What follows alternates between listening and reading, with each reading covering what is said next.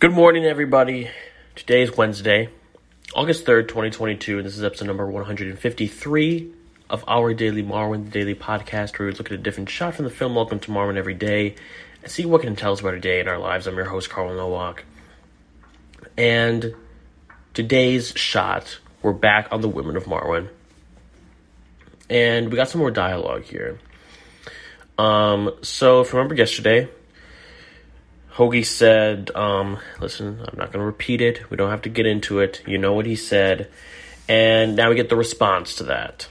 Um, one of the women starts to laugh at this perceived joke. He, he, he, he. And then she says, but what's her story? In reference to the milkmaid, Elsa. And then another one of the women says, yeah, can she handle a rod? And then Hogie says, No, but she can handle a.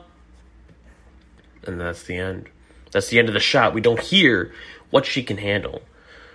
Um, Zemeckis clearly trying to keep us in suspense here, waiting to see what is she gonna. What can she handle? We know what she can't handle, but you know what? People are not defined by what they cannot do. They're defined on what they can do, what they can handle. Okay? I think that's what Zemeckis is trying to tell us with this shot here today. And these words clearly is what we're supposed to be focusing on because the shot, framing, the same as we've seen earlier in the week. And yeah, so I think Zemeckis is asking us for reflection on what can we handle, what can we not handle. Sometimes we focus too much on what we can't do. Oh, I can't do this, I can't do that. What can you do? Okay? And in this shot, Hogie doesn't specify what she can do because it, you can do anything. The possibilities are unlimited of what you can do. All right?